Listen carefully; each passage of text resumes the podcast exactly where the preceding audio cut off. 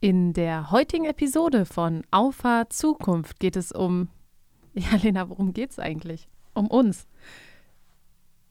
Hier sind Lara und Lena vom Team Enra, der serviceorientiertesten Plattform, wenn es um digitalen Vertrieb geht. Hallo zusammen. Holpriger Start liegt vielleicht daran, dass Arne nicht mit am Start ist. Ja, wir sind irgendwie wieder back to the roots unterwegs. Ähm, Jetzt Sollen aber einen lieben Gruß bestellen. Genau, jetzt hatte man sich irgendwie schon so darauf eingestimmt, das zu dritt zu machen. Heute geht's nicht. Arne ist in Dortmund äh, auf Messe. Äh, man hört hier schon seinen Hund Jeppe, auf den wir aufpassen. Der ist in guten Händen. Und ähm, wir haben eben mit Arne telefoniert. Wir sollen einen lieben Gruß ausrichten. Aber nur einen. Nur einen, genau. Haben wir jetzt schon zweimal gemacht. Ja. Ja. Sitzt, jetzt sitzt, jetzt reicht's. Und wir haben uns gedacht, weil Arne nicht da ist, nutzen wir noch einmal die Chance, ein letztes Mal. Nein, Spaß beiseite, nutzen wir die Chance, einfach mal über uns zu sprechen und was uns eigentlich dazu bewegt als Frau. Und ich, Frau ist irgendwie so weird, dass es so besonders klingt. Aber ein Unternehmen zu führen, ein Unternehmen zu entwickeln und sich dafür einzusetzen, auch andere Frauen davon zu begeistern, dass es sich lohnt, das zu tun. Ganz genau, also ein ganz wichtiges Thema, ähm, dort auch zu ermutigen, ähm, ja, andere Frauen auch äh, ja irgendwie mitzureißen und zu zeigen, ey, das ist total unnötig eigentlich, dass es da geschlechterspezifische ja, Klischees und Verhältnisse gibt. Ähm, ja. ja. weil an sich gibt es da keinen Grund für. Wäre ich jetzt eine äh, Journalistin, dann würde ich dich, glaube ich, so vorstellen, dass ich mich auf, über diesen Gast besonders freue. Ein Mensch, eine Frau, die immer in Männerdomänen unterwegs war. Es gibt niemanden, der das Geschlechterklischee so hart bricht wie du die ja. alte Maschbauerin. ähm, ja, und eigentlich seit der, naja, seit dem Abitur würde ich sagen, bist du in Männerdomänen unterwegs. Und ist es leichter oder ist es schwerer? Ich kann es ja gar nicht äh, wirklich vergleichen, weil ich war noch nie in einer äh, typischen Frauendomäne unterwegs. Ich ähm, war nach meinem Studium, habe ich mit dem Maschinenbaustudium, nee, nach meinem Abitur habe ich mit dem Maschinenbaustudium begonnen, habe dort auch in dem Beruf gearbeitet und dann bin ich in die Softwareentwicklung reingeschlittert sodass ich dir gar nicht sagen kann, wie so eine typische Frauendomäne ist. Ich kann nur eins sagen, also ähm, ja, bisher habe ich keine negativen Auswirkungen gespürt. Ähm, man kann das als Frau genauso gut oder vielleicht auch besser ähm, als der ein oder andere Mann. Und ähm, ja, also ich kann, ich kann diese, dieses Problem gar nicht so richtig nachvollziehen, weil äh, ja, es eigentlich keinen Grund dafür gibt. Und es gibt ja häufig so den Vorwurf, wenn man als Frau in einer Männerdomäne arbeitet, dass man häufig bevorteilt wird. Sagen ja die Männer. Ne? Ich, ich bringe jetzt mal so ein paar Argumente, die oder so ein paar Thesen, die ja nicht unbedingt stimmen müssen. Aber äh, also ich höre es nicht nur, wenn Frauen zum Beispiel Maschinenbau oder äh, andere männerdominierte Bereiche studieren, sondern ich habe gestern auch eine Dok Dokumentation oder eher eine Reportage geschaut. Da war eine junge Frau, die ähm, Kfz-Mechanikerin oder Mechatronikerin, wie heißt es heute? Ich weiß Keine es nicht, Ahnung. aber auf jeden Fall, die äh, in der Kfz-Werkstatt gelernt hat. Und ähm, die natürlich auch äh, mit, mit solchen äh, Sachen konfrontiert war. Und ähm, ja, dass man immer so eine, eine, eine Sonderrolle irgendwo spielt, weißt du? Ich glaube, da gibt es zwei Perspektiven. Also ähm, zum einen sagen vielleicht sagt der ein oder andere unzufriedene Mann, dass die Frau äh, bevorteilt wird. Ähm, andererseits sagen viele auch, dass man sich viel mehr beweisen muss, viel mehr leisten muss, um eben die gewisse Akzeptanz sich zu erarbeiten. Also glaube ich, gibt es zwei Seiten mit Sicherheit, aber das ist, glaube ich, auch geschlechterunspezifisch. Hat man mal an der einen oder anderen Stelle einen Vorteil, weil man zur richtigen Zeit am richtigen Ort war? Ähm, aber man hat es dafür an anderen Punkten vielleicht schwerer. Ich glaube, ich habe eine gute Metapher. Und zwar, ich habe mir gerade so innerlich das Bild vorgestellt, dass jemand in einer Zirkusmanege ist und auf dem, den ist das Licht gerichtet und drumherum steht so eine Gruppe. Natürlich ist der, auf den das Licht gerichtet ist, besonders im Fokus, aber er muss auch besonders abliefern, weil alle drauf gucken. Und ich glaube, so ist es vielleicht auch ein bisschen jetzt sehr abstrakt gesprochen für Frauen, die in Männerdomänen arbeiten.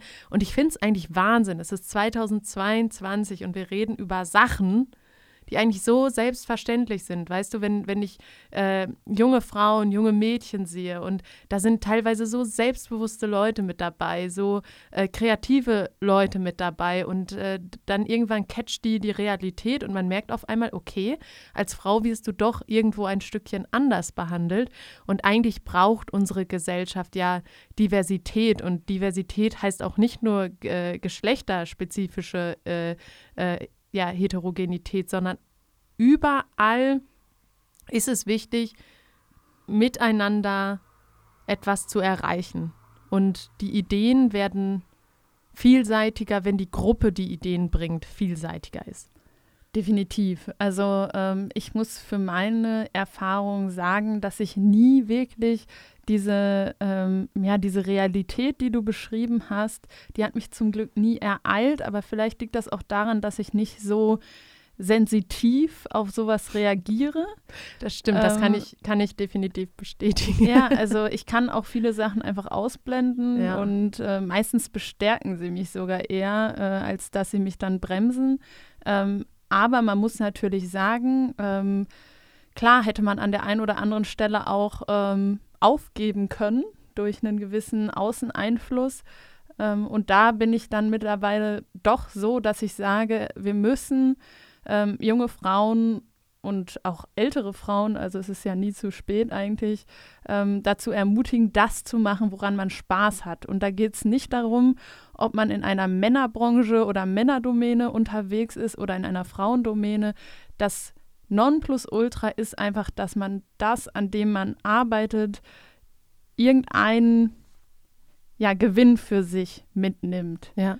Und das sollte nicht von geschlechterspezifischen ähm, ja, Tendenzen abhängen. Ja, lass uns doch nochmal darüber sprechen, äh, woher kommt die Idee dieser Folge. Es liegt ja nicht nur daran, dass Arne nicht da ist, sondern wer mich kennt, der weiß, dass ich in meinem Musikgeschmack ein bisschen hängen geblieben bin und doch noch das ein oder andere Mal gerne Kelly Clarkson höre. Ähm, und ich schäme mich dafür auch nicht. Nee, hast du ja jetzt auch so gedroppt. Ne? Ist auch ist völlig in Ordnung und ich höre es auch wirklich gerne und ich, ich, ich spüre es einfach, diese Musik. Und es gibt ein Lied, ich glaube, es heißt Broken and Beautiful, weiß ich nicht ganz genau. Ich, so ungefähr ähnlich. so. Ungefähr so, könnte auch andersrum heißen, aber egal. Und dort, ja, dort ist eine Zeile in dem Lied, I don't need you to lower the bar for me. Und immer wenn ich das höre, dann denke ich mir sehr, ja, du brauchst es nicht niedriger für mich halten. Ich komme da schon drüber. Ja. Und ich, mich motiviert sowas ja. Ne? Ich bin ja so ein musikalischer Mensch, der sich dadurch motivieren lässt. Aber ich war ja nie in der Männerdomäne. Ich bin ja jetzt auch nicht in der Männerdomäne. Naja, aber dein, äh, dein Beitrag zum Dev-Team, äh, damit ja. bist du auch äh, mittlerweile in einer Männerdomäne angekommen und prozentual, dadurch, dass du zu Weib einer weiblichen äh, Gründerin geworden bist, ähm, gehörst du dort auch zu einer Minderheit. Ähm, sodass du auch, denke ich, du hast vielleicht sogar besser den Vergleich. Du warst nie so in diesem krassen, ähm, ja, offensichtlichen in dieser krassen, offensichtlichen Minderheit, aber mittlerweile hast du es dann auch in eine Minderheit geschafft. Ja. Nee, eines, das wollen wir ändern, ne? Eines der Lebensziele erreicht. Genau, das wollen wir ändern. Und äh, warum ändert es sich so langsam, Lena? Was glaubst du? Ja, ich habe äh, witzigerweise heute auf LinkedIn einen Ach, Beitrag. Auf LinkedIn, ja, ja heute ja. war ich gar nicht auf LinkedIn. Ja, aber ich habe den Beitrag gefunden. Du hättest ihn wahrscheinlich auch gefunden, aber jetzt äh, kann ich den hier ähm, zum Besten geben. Und zwar ist das ein Arbeitsblatt aus der Grundschule, wo die Aufgabe ist, das Diagramm zeigt dir Vorlieben von Jungen und Mädchen an. Verbinde, was zusammenpasst. Und dann steht auf der linken Seite Mädchen und Junge. Ja. Und auf der rechten Seite dann häufiger sportlich, häufiger an Freundschaft interessiert, häufiger für Technik interessiert und häufiger draußen unterwegs. Und hier ist auch schon eine Lösung eingezeichnet. Mädchen wurde mit häufiger an Freundschaft interessiert verbunden und Junge wurde mit häufiger sportlich, häufiger für Technik interessiert und häufiger draußen unterwegs verbunden. Und daneben ist dann noch schön die Korrektur vom Lehrer mit so einem grünen Haken.